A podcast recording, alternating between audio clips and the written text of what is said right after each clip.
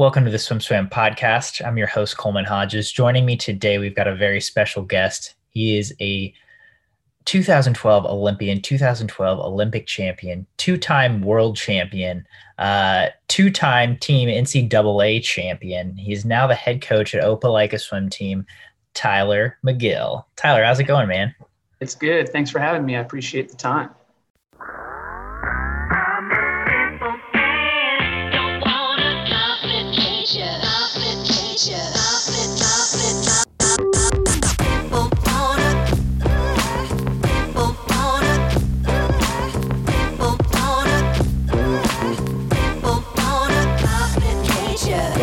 Start with the here and now. Um, you, are the head coach at, a club team in Opelika, Alabama. Um, tell me mm-hmm. about that. Tell me about how you ended up there. Yeah, I mean, obviously, when um, staff changes happened at Auburn three years ago now, um, my wife was working for the university, and we were talking about what we wanted to do, what we wanted, to, where we wanted to be, um, and really our commitment was to stay in the area. We love the Auburn Opelika area. Um, it's been great to raise kids here. And so we just thought like, hey, let's figure out a way to stay here. And so we were just exploring different options for me and trying to figure out what was available. And so uh, City of Opelika reached out and they were looking to grow a swim program and they saw value in swimming and they saw the benefit for the community and uh, having a good swim program. So in meeting with the mayor and meeting with other community leaders, it became pretty much a no-brainer of like, okay, yeah, let's see what we can do. Let's see what we can grow. So um, we haven't moved. We've been in the area um, ever since 2005, 2006 when we moved down from California and Illinois. So we've certainly made this place our home. Yeah, and so so I did I I did not realize that you've grown this swim team from from the ground up. Uh, well, it hadn't necessarily been from the ground up, right? So in in Alabama, the park and rec swimming world is a is competitive um, to some extent. Okay. And so there's always been a, a, swimming park and rec program. And then in the winter, there'd be a handful of kids that would swim USA. Um, but there, it wasn't much more than that. It was, hey, we love to swim and we want to do this more than just in the summer. So there was always anywhere between 30 and 40 kids that would keep swimming. Um, not all competitively, but they just they love the activity and love to do it. And so my role has been to grow that group and continue to grow that um, that community and that, that swimming literacy in the area and um, start a swim school within the city and, and really get people to invest into being in the water and invest into what it means to learn how to swim and and all the the benefits that come with life when you do. So, mean, Alabama is a very rural state, lots of outdoors activities, and so to be able to be around water safely and comfortably your whole life has been um, a good thing to work on here as well. Definitely. So, I mean, what has that process been like for you? Again, you mentioned not necessarily from the ground up, but certainly you are growing that team, growing the club side of the program. Right. Um, man, challenging for sure. I think when you go from Olympic athlete to um, coaching potential Olympic athletes and high high achieving, very goal oriented athletes, and then have to step back and say, okay, now I'm working with kids who are whether learning to swim or developing a love for the sport. Um, making that shift was a challenge. I mean, it's a big challenge to go from that end into the other. Um, but what I found was the things that I wasn't doing before, like appreciating all the little victories in swimming, uh, became much easier to celebrate. And so there certainly came a, jo- a, a bigger joy of working with kids who are eight, you know, eight through 15, 16 years old and being able to say, hey, li- listen, this was a huge success. And this is why and they're high fiving and they're excited about it. And it had nothing to do with going a time. It had everything to do with uh, just the development and the joy of being in the. So um, it was challenging, but then it became really easy to do once you realized what the focus on those kids should be. Yeah. And, and so where, from where you're at right now, where, where do you go moving forward? um, for this swim team. Did you guys, you know, what have the last six months looked like in particular? Um, did you guys get, you know, obviously, I'm guessing you were affected by by this yeah. quarantine. Sure, I think yeah. When we um, we closed things down in, in mid March, like everybody else, and um, when the governor of Alabama opened up the beaches and the hotels down at the, uh, you know, at the Gulf. Um, just in communication with the city, we were able to get kids back in the water um, in early May, and that was at a very very small uh, capacity, eight kids at a time, and um, just getting them back into the swing of learning fundamental details. So taking for us at that time we had been out of the water for six weeks, seven weeks, and so when we got back in, it was hey, let's relearn how to do streamlines the right way. Let's relearn how to do very simple things that we take for granted the right way.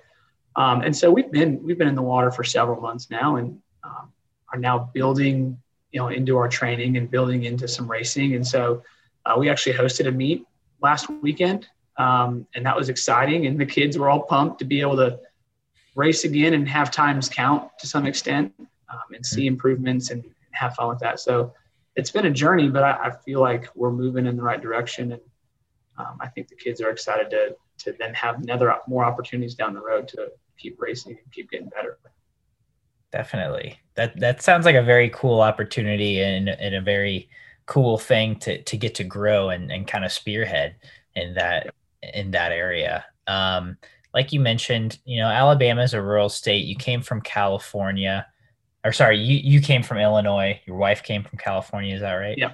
Yes. Um, so, yeah. so, you know, when you were being recruited in in 2006, uh, what what inspired you know i've i've been to auburn and and i i have to say i don't really get it you know it's like to me it's kind of like this small this very small college town and, and but right. but you talk to people who go to auburn who are from auburn and yeah. I mean there is something special going on there, right? Um, what what drew you to go there when when you were a 17 year old kid from Illinois? Yeah, and for those who live in Illinois or have been around high school swimming in states where high school swimming is big, so you think Illinois, Indiana, Pennsylvania, California, Texas, these schools in these states where like it means something big to represent your high school at the swimming level. Um. Um, I experienced that in Illinois and was on some teams through high school that we would finish fourth or fifth in state meet and had a lot of fun doing that. But I wanted to win stuff. So um, when I was looking at schools, I was thinking, okay, where can I go and contribute to a team that has got things figured out and um, and I want to win. And so that was my first draw to Auburn um, was just the team dynamic and wanting to contribute to that. And then other things fell into place, right? So, and little things like I grew up in a college town, Champaign, Illinois. There was no swimming team there. When I got to Auburn, it felt like a small college town. Felt like home where I had grown up. Um, the the colors for Illinois and Auburn are basically identical, orange, this orange right. and blue. And so like we were in the car and my mom saying, well, at least I won't have to change my, my wardrobe in my closet to, to match Auburn. And so all these little things started to go into place and started to make me feel more and more comfortable. Um, but at the end of the day, it was like, okay, all of that's great, but I want to be successful. I want to swim fast. I want to perform. I want to be a part of winning teams. Can I do that at Auburn? Is it possible to do that at Auburn? Um, and so at that point, it was easy. It's like, yeah, let's do it. Let's, let's move 10 hours from home and um, let's figure it out. Yeah. And so you get, you get to Auburn, you guys, like you said, you won the, the, first year you were there in 2007, uh, Auburn won the national title. I think it was like their fourth or fifth in a row. Um, yeah. At that point, what what surprised you the most with that first season when you got there? I think it was the the people that had never done anything before, had never scored points, never never been in an NCAA final, never been on relays. I mean, that team in 2007 had a lot of question marks. I mean, I remember sitting on the pool deck in November with with uh, the men and David, and David basically being like, "Who's it going to be?" Right? Because right now, this team, based on what it's done in the past, is not going to win this year. You know, there was no more Eric Shanteau and uh, Kurt Cady and Doug Van Wie and George Bovell. Like all these guys who had been on these teams for four years and never lost, they're gone. Um, and so who's going to step up? And so you had seniors like Bryan Lundquist and John Scott, um, guys that basically said, okay, we're, we're going to win. James White, you know, and, and this is how we're going to do it. It's going to be a collective effort. And so there were so many guys on that team who had never made NCAAs before, never scored NCAAs before, and just tore it up. Um, and I mean, that was one of Auburn's most dominant NCAA titles in 2007. Um, not their best, but still, I think after the first day, we knew what the weekend was going to hold. So um, lots of guys stepping up when you didn't think they would in September, October. That's for for me as a swim fan. That's so interesting to hear because like all I remember about 2007 was was Cesar, right? Yeah. Just going 18 and 40 point and uh you know, it like hit him going really fast, but I didn't really know any of the other guys on Auburn. And then you say those names, it's like, oh yeah, okay, I know who that is. I know who that is. Yeah. Like, didn't realize that they, you know, they were just starting to blossom in their careers, right. um, as well. And kind of that was the motivating factor behind that. To, I mean, what was that winter? You know, after that meeting, heading into NCAA's that January February training, what was that like for you guys? I mean, could you feel it, it pretty much in the air every day? I think the first time we really felt like we had a team that could dominate and do well, um, at least in my opinion. Now, the older swimmers probably felt it more earlier. So, as a freshman, your, mm. your head's down and you're grinding and you're trying to figure out how you can contribute and what you can do. Um, and so, the first time I really felt that confidence was at our last chance meet. I mean, you're talking about two weeks before NCAAs, and yeah, guys are popping off best times, and we gather around afterwards. And again, it's I mean, makes David great. He's like he gathered everyone around, the guys and the girls said, "Listen, all we have to do in two weeks, three weeks, whatever it was going to be, is go best time, right? Like be a little bit better than what you've been, and we're going to win this thing." And so I was like, "Oh, that's easy. Yeah, I can do that. Like, I know that I've done enough work that there's rest still in me, and I know that there's." Um, enough of us who've experienced that. It's like, we can do this. This is going to be awesome. So for me, I, it took the entire year to feel that confidence. But um, I think with some of the older guys, they probably saw the momentum coming a lot earlier. And so, like, I know that in 2009, I felt that momentum a lot earlier. Um, mm-hmm. So I'm sure they knew it. Just took some of us younger guys more time to figure it out. Yeah. Do, do you have a favorite swim from that 2007 NCAA championships? Obviously, you said after the first day of the meet, you guys were like, oh, well, like we kind of know, we kind of know what's coming.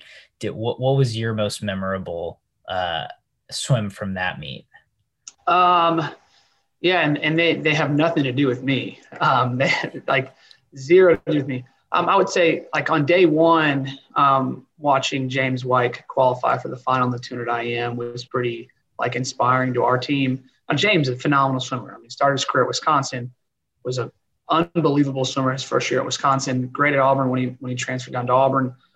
Um, but James basically couldn't really walk for about three months that fall. Um, just had bad back problems, and and just I remember thinking, oh my gosh, this guy is a huge part of this team, and he can barely move. Mm-hmm. And so to see him then finish top eight in the 200 IM, I remember that being one of those swims where it was like, oh wow, like okay, there's there's one thing that gets the ball rolling. Um, and then you know the next day there's more of that. You know James Maris in 100 breaststroke, finding a way to to be. I think he was top eight. Um, and so there was those kind of swims. Uh, Sean Osborne, same idea, like a senior who had never scored breaststroke and is now in the top eight. And then the biggest one for me was um, John Scott, 200 butterflyer. Again, John never made NCAAs, but never scored or done anything. Mm-hmm. Um, and then the last day gets second place. Is like a stroke away from winning the 200 butterfly uh, his senior year after never scoring. I mean, that doesn't happen, right? Like nowadays, everyone pretty much knows who's going to, like, by the time you're a senior, you know where you are, especially if you've never done anything. And so, like him and Logan Madson, again, all these guys that people don't know and, and don't remember. But for us on that team back then, like that's what made that team so amazing. Was like, those guys were successful, and so not my swims that year for sure, but seeing those other guys perform um, certainly got the the team going. Yeah, I mean, and and I think I don't know. Certainly, I I've had team experiences like that. Hopefully, hopefully, many swimmers have where you know it's not really one person or the other. It's kind of the collective coming together. And again, I think that's what makes swimming such a fun sport, such a team sport. Um, even though you know you are sticking to your own lane. Um, but you know you can really rally around your teammates and, and have that be a group effort and have it be something bigger than yourself. Um, so for you personally as you kind of moved through your time at auburn um, I, I i'm thinking you came in as as kind of a mid a mid distance guy you know you're swimming 200 fly you were on the 800 free relay. And and i i think of you as a 100 flyer uh, as, right. as more of a sprint guy. Did did you? Me too. did you kind of move in that direction as you moved through your time at Auburn? Um, honestly, I it's something that when I was in high school, I mean, I was a junior national champion in the hundred fly before I got to Auburn. Um, so the summer okay. before I got to Auburn, the hundred fly, like I was like, this is my this is my event.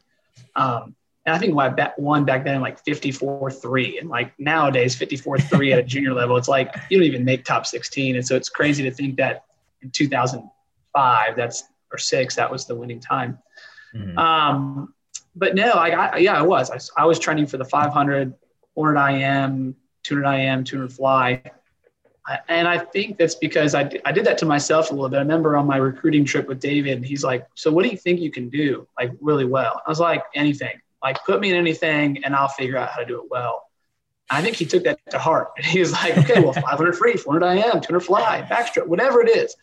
Um, and so we're going into the SEC championships my freshman year, and I'm doing some 500 pace. And so I'm doing like the first 250 of my 500. And I think I'd go like 207 for a 250. And I'm thinking, I'm like, I could go under 420 and again, 420 was like this amazing threshold that guys were trying to get under back then. Mm-hmm. Um, and but my butterfly was feeling good, and so uh, Brian Barnes was my was my coach at the time. And I said, "Hey, Brian, what would happen if I got up on the block right now and I went 47 and 100 fly? Would that change my event order at SECs? Because I really did not want to do the 400 IM. At that point, I think I'd done it twice in my career, and I wasn't good at it. So Like, yeah, we'll see what we can do. So um, I get up there and do a 100 fly, and Brian's like, great swim, 48 2. I was like, all right, well, I guess it's just what it is. um, and so years later, on this story comes back up, and I'm talking to Brian about it. It's like, oh no, you definitely went 47 that day, but I couldn't tell you because I needed you to still think that you could do the 400 IM also. Um, I still give them a hard time about that. Um, but yeah, I think that's kind of when the transition happened. Uh, freshman year, SECs getting pulled out of the 400 IM and um, getting put in the 100 fly kind of started that transition. And then the 100 fly. Wait, wait, so you did get pulled out of the 400 IM? I was entered in. Yeah, I did the 500 free on the first day. It was terrible. Um, was bad. You didn't break 420? No, I think I went like 428 or 420. I mean, it's terrible. It wasn't good okay. at all. But I scored 16th place or something like that. And uh, nice. Uh, so I got the one point I contributed on the first day, and then the next day um, they put me in the 100 fly, and so I still feel bad. I had a roommate. Uh, his name's Will Dove, and he was in the 200 free, and they switched us out. He put got put in the 400 IM, and I went the 100 fly, and so.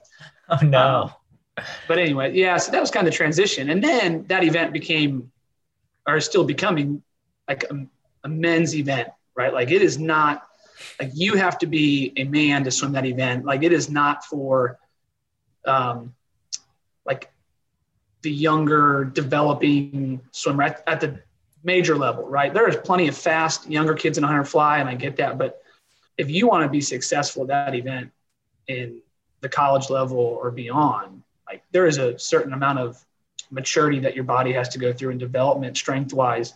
And so at that point, yeah, my strength got better over the course of the next couple years, and that became a better event for me, especially long course. So um, but that was the first moment where it was like, okay, I'm, I think I might be a hundred flyer, 200 flyer. Did what was that the was freshman year the last time you swam the 500 free at a conference meet? Yes. Yeah, that was yeah, that was the last time. Yeah, that was um I, I you know, I think I, I might have like touched somebody out in a Florida dual meet and gone like 434 in a dual meet and the coach was like, all right, he's got it and uh, it just it wasn't me. All right, it just it wasn't suited for me. I could still muscle out of 500 if I needed to, but um, it was not my best event. Uh, so the, the, uh, the transition to IM came at that point, and uh, some of the more of the sprints. So um, I think it was a great move on the coach's part to take me out of those events. Nice. Uh, so I mean, I I imagine for most people that always feels good um, to be able to transition from 500 400 IM to, you know, 2 IM 50 free 100 fly type of type of schedule. Um, so congratulations. uh, yeah. So tell me tell me about the, the I guess the contrast of of 2008 to 2009. In 2008, I think you guys got third. Um, I know Arizona won. Yeah, I think we were fifth. Yeah, oh we wow. First, okay fifth. Um, and then 2009, you guys elevate and, and get back up on top. Um, oh. what what what happened from an insider's perspective for you guys those couple years? I think in 2008 we were missing the the voice on the team that said we needed to be doing more. Right, like we were working hard. Don't get me wrong. I, the leaders on the team that year, um, Luke Winiger, Scott Goodrich. I mean, guys that invested a ton into the team. Um, but we had just come off five championships in a row. And like, maintaining that is a huge challenge. And I remember uh, that group thinking, well, we'll just do the same thing we did last year. We've got a bunch of guys who have left the team that were big time scorers, and we've got guys who are coming up and joining the team that we feel like can contribute and we'll just do the same thing. And, and, it didn't have the same urgency as it did the year before. And we still had great performances. I mean, we won plenty of relays. We had guys that swam well. Um, but you know, a story from that year is we we had made these shirts. Um, the movie uh, the movie Invictus came out that year, and so um, you know we we had these shirts. We made these shirts, and on the back it said Invictus, and for, you know it meant kind of an unconquerable type thing. And um, I remember being in the car or on the bus at, at NCAAs, and we were supposed to wear these shirts that said Invictus on the back of them going into the last day. And I looked at our weight coach and I was like, tell the coaches we're not wearing those shirts. Like we have not lived up to that to that shirt. We're not going to wear it. Um, and there was a lot of things that went into that. And so I think there was a, a huge shift in the way that we talked to each other, the way that we communicated as a team, the, the urgency that we had in 2008 versus 2009. And then you add in the Richard Quick element of his illness and his um, his impact on the team over that year and a half, and now having something motivating, inspiring added into that mix, like this perfect storm came around with that team, and a lot went into that 09 championship. Um, but there's a huge shift even in the spring of 2008 like this is what we need to move towards. Um, and so that 2009 championship team was already well in the works a year prior. Um, but just added in extra elements that now pull out the best in people. And so um, huge shift from eight to nine in terms of the dynamic of the team. And and again uh, do you do you have a, a a specific memory from that 09 championship, um, like a, you know, a favorite swim, uh, something that stands out to you um, because like you said, it was well in the works, you know, a year, a year prior. Yeah, I think a lot, a lot of, um, a lot of a team success is not, doesn't happen at that meet, right? I think you'll hear co- coaches all over the country talk, like, yes, that team uh, is is ready to perform and they perform and, and the, the ball gets rolling and it just goes. Right? But there's things that happen before that that um, set up that first opportunity in those swims. And so we got we got our butts kicked by Texas in January that year. Um, at the time, um, Garrett was doing his thing, and he was there filming um, Auburn in that meet. And so there might be video out there. He's probably got some, but of Auburn um, training for well over an hour and a half after that Texas loss, and it was brutal. And it and it put guys in a position where they had to choose what type of athlete they wanted to be. Um, and so we went from that Texas meet where we should have done a lot better, maybe not won, but performed better. And we swam Florida maybe two weeks later. And the difference between that Texas meet and that Florida meet was so big. I remember finishing up our dual meet with Florida, being like, we're the best team in the country. Um, and when we swam Florida State a couple weeks after that, I remember guys putting suits on to try to figure out who was going to make the conference team and seeing them blow up and go fast and thinking again, we're the best team in the country. Um, and then SECs rolls around and, and like, again, just a, from our perspective, a dominating performance at that SEC level. And um, I think even Greg Troy after that meet said, that's the best team in the country. And so we had a lot of momentum going into that NCAAs. Um, and Texas had a great team and we just felt like we were the better team. And so there was moments throughout that meet where we needed guys to step up and perform. And so it was tough. I mean, it was a battle, but I think that last morning, uh, if you look at the men's 200 backstroke, the guys that we had make top eight or top 16 were from like heat one and two. Um, and uh-huh. for us, that just was like, all right, here we go. Like this is, this is ours to win. So let's finish it. Yeah. The, I mean, the 2009 SECs again, my my memory is as a young swim fan i was in high school at the time was uh was matt Targett dropping the was it 18 5 18 4 something like that now matt yeah he was like Think he was 18 5 i think he went 45 flat in the 100 fly and he might have been 41 2 in the 100 i mean he it was awesome um, and but Matt was his trials for Australia were a week later. I mean, he got off the plane from his trip in Australia and he showed up in College Station. He didn't travel with us. And so I remember being at, at that meet at NCAA's and just thinking, all right, what's Matt got in the tank? You know, and so even that 2009 team, as someone who was on it, like I knew we could have been better. Like Matt was hands down the best sprinter at that meet. Um, obviously, all the credit to Nathan Adrian for winning the 50 and the 100. You know, doing as well as he did in, in the freestyles. Mm-hmm. But Matt didn't score in the 100 fly. He, I think his time from SECs would have been third or fourth, right? Mm-hmm. Um, and so we had several guys like that at the meet who didn't necessarily perform as well as they did. And so I think our 09 team could have been even better. Um, but uh, I think that just shows the, you know the, the depth of what that team had and, and, what it was chasing after. And so to to be able to figure it out on the last day is something obviously something that's very special to us in that team.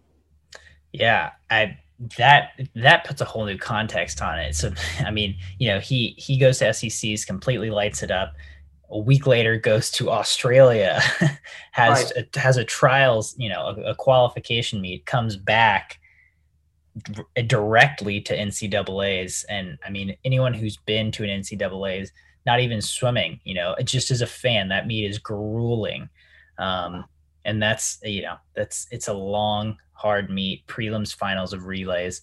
Um, that's that's really interesting. And that's again it's cool to get that perspective of, of you saying i think i think we left a lot on the table you know? But yeah. but but you guys were still able to win fairly handily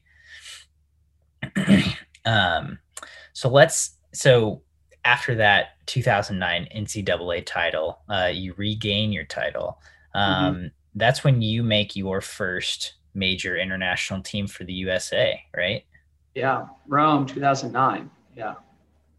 Um, t- tell me, t- had, did you think that you had ascended to that level of okay, I'm I'm ready to kind of kickstart my international career now um, at that 2009 trials? I, I knew there was opportunity. Absolutely. I mean, when when you go from 46 oh, 100 fly to 44 6. there's something going on, right? So I had finished 2008. I had uh, finished fourth at trials um, in the 100 fly. And um, my wife likes to remind me, hey, Tyler, the three people that beat you in 08 were all Olympians, right? So Gil, Ian Crocker, and Michael all made butter, you know, made the Olympics in a fly event, whether it was 100 or 200. Mm-hmm. And Gil had retired, Ian Crocker had retired, and so I knew going into summer of 2009. Technically, I mean, I was the second fastest, you know, based off the, the previous year's results. Right. Um, but you still have to perform. You still have to do it, and so yeah. um, breaking through and having that first time where you qualify. There's a lot of stress that goes into it.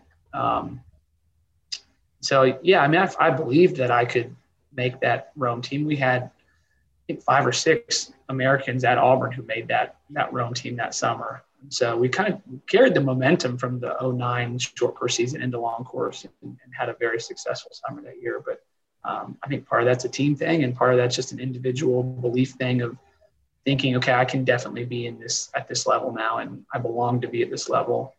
Uh, but you still got to go and do it. So, um, but yeah, that was a great experience. I mean, I certainly was not prepared to swim as well as I wanted to.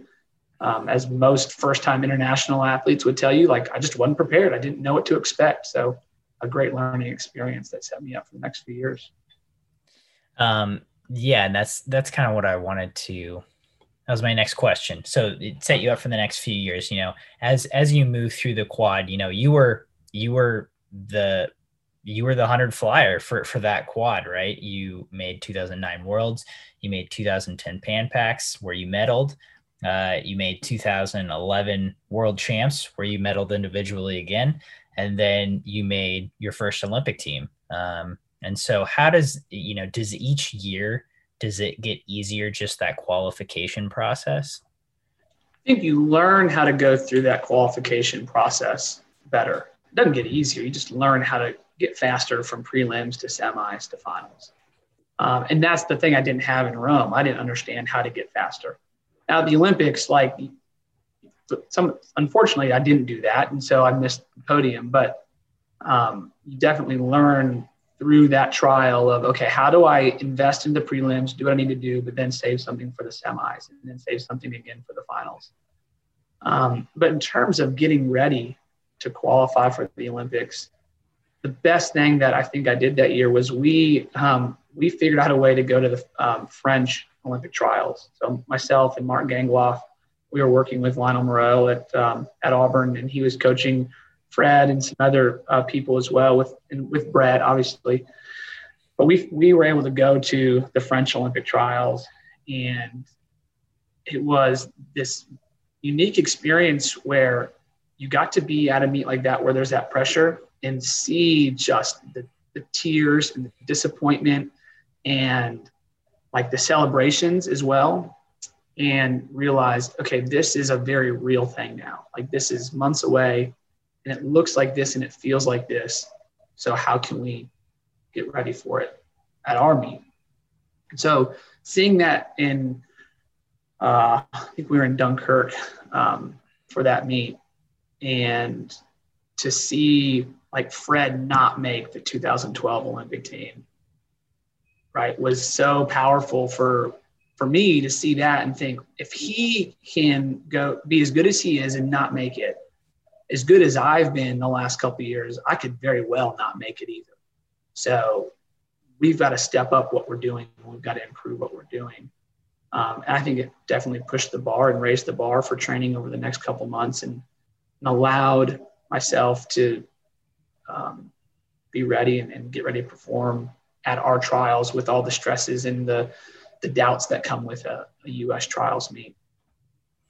Yeah, I, I again, this is this from a from the swim nerd of me. This is such interesting, such cool perspective because it's like I would have never known that about you, and but that makes total sense to to go and see it somewhere else. Um, I mean, that seems like a very wise and cool experience. Uh, it certainly wasn't the intent. It was like let's let's find a cool meet to go to, and then you're there, and yeah. you're like, oh wow, how do how do I get through this? Um, and so I think I think I went 51-9 at the finals of that meet, and I remember thinking, wow, I've been busting my butt in training. I went 51-9. Like, so I know physically I'm capable of more. Um, but now I've got to do it again. So yeah, definitely a unique experience. That, I mean, that, yeah, unique, like you said, that is very cool. Um, I was I talked to Blake Pieroni just yesterday, and okay. um, I was asking him about his experience at you know Olympics and World Championships, and he said, you know, it's like you can compare an NCAA's to an NCAA's because it's like kind of the same experience, but he said it's really hard to compare like an Olympics to World Championships or a World Championships to World Championships because they're in such different places and and your your travel, your prep, your you know where you're sleeping what you're eating is so different each yeah. time um you know from from that quad from 09 to 12 did you kind of get that too you know you talked about you learn how to go through the process um each time you do it but was was each international meet that you ended up going to was that experience v- very different from from meet to meet yeah, so well, 2009 was like this cool celebration. Like it just felt cool to be there, um, and so I mean, I probably missed an opportunity to perform better because I was just soaking it all in, and I mean, thought I was better than I was, you know, kind of thing. 2010 Pan Pacs were in Irvine, so we we um, we raced in Irvine for trials. Top three made it to Pan Pacs um, and and then performed and got second at Pan Pacs. And I think I might have finished that year second or third in the world in the 100 fly. And, and it was comfortable, right? Because we're home, we're in we're in the U.S. Um, and then obviously Shanghai, very very different.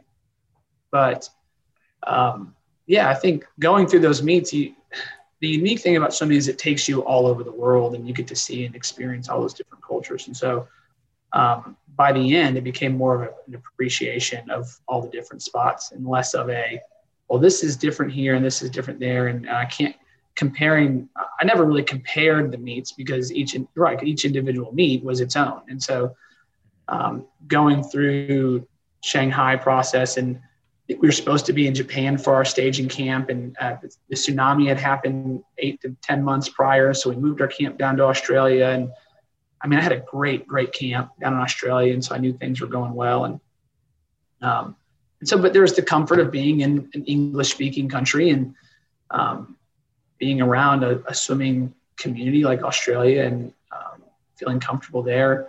And then once you're at the meet, like every meet is the same once you're at the meet. Like you're just going through your routine in terms of getting on the bus, getting to the pool. Um, you've got your plan for what the, the days leading up to your events are. So once you're at the venue, once you're at the hotel, um, life seems pretty normal for that meet, and each meet feels more of the same.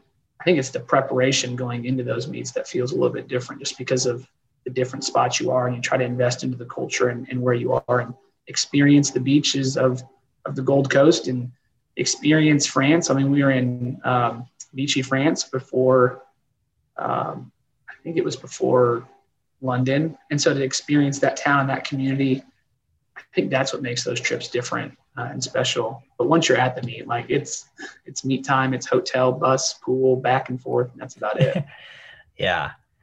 As uh, having your event be the hundred fly, um, at, at, at World Championships at Olympics, is it hard for because that's always on day six and seven? Uh, it, not not as much. By the end of it not as much. Again rome yes super challenging. Like okay. no idea how to go through the first six days of a meet.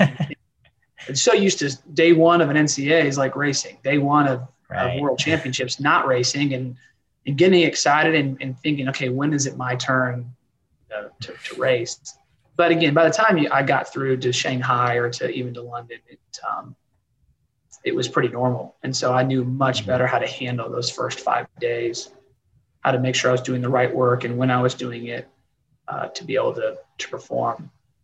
Um, but yeah, I mean, it, it, was definitely a challenge in 2009 of watching guys in the first couple days swim and be done. And now they're like out visiting the town, visiting, you know, the, the city and having this blast. And I'm thinking, I'm just in this hotel room. I don't want to go do that kind of stuff too. And so you get distracted and, uh, yeah. but in the end, you, you learn how to go through that and use it to your advantage in the future. Yeah.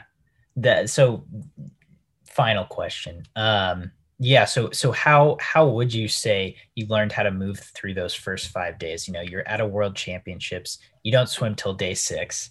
Yeah. Uh, you know, it's like do, do you do you do have a couple hard practices in there but you you know it's like you don't want to blow your taper. There's so many there's so much going on. Like you said you're seeing your teammates finish up on day two day three. They're like all right i'm gonna go explore the town. I'm gonna go do this and that. And you kind of have to stay in your zone. Um, how did what did you find that worked for you to get through those first five days and and to be ready on day six to kind of give it your best um, whether it was meditation or just um, uh, establishing a routine. There's little things that I, I figure out how to do to keep myself, you know, invested emotionally in the meet and invest in my teammates in the meet and talking to them, but then being able to just kind of stay calm and stay relaxed. And um, I mean, Brett is one of the best in the world at having a plan for his athletes at those meets. And so after I had that Rome experience, like the plans that I had leading into 10, 11, and 12, like were amazing. And I knew that I was, what I was doing physically in the water was perfect. And so a lot of it became, okay, figure out what your routine, routine is going to be. So I remember always doing like two or three days out doing a traditional swimming stinger and suiting up. And, mm-hmm. but I would, um, get to the pool time, you know, this this time ahead of when I wanted to race and warm up. And and after I would warm up, I would sit and wait around for 30 or 40 minutes like I was going to do um, on the actual day. And so I really tried to simulate the time that I was going to be at the pool versus just getting up and doing something physical. It was more about the the spacing between everything that I did um, and knowing how long my warm up took and knowing how much time I had between and how long it took me to put my suit on and how far the walk was to the ready area. And then once I got to the ready area, how am I going to move through my visualization of my race in that in that space um, and build myself up emotionally. So like when I would get into the ready room, it was really important for me to just like be calm and relaxed and and then find a couple moments throughout the 10 15 minutes in the ready room where i start to get excited and, and, start to think emotionally and visualize emotionally what my race was going to be like. So that two minutes before i actually race like i i'm ready. Like physically mentally emotionally i'm on the right edge of where i need to be so i can go and perform. Um, and, and so that's what i would work on two days out and go through all of that and then just simulate it on the race days. I to me to me that is uh, invaluable insight. That's that's really cool to hear from you know someone who's been there and pretty much done it all um, at the collegiate level, at the international level. Uh, Tyler, I re- really appreciate you taking the time to sit down and talk with me for a while. Nah, thank you. I appreciate it, and uh, this is this is fun. Like reliving all this stuff and talking about it and coming up with names I haven't thought about in a long time is a blast. And so I appreciate you having me on. You've been listening to the SwimSwam podcast. Stay tuned for new episodes every week. You can take SwimSwam podcast on the go by subscribing on your favorite podcast platform. Look for links in the description below and be sure to subscribe to our YouTube channel for more videos as well.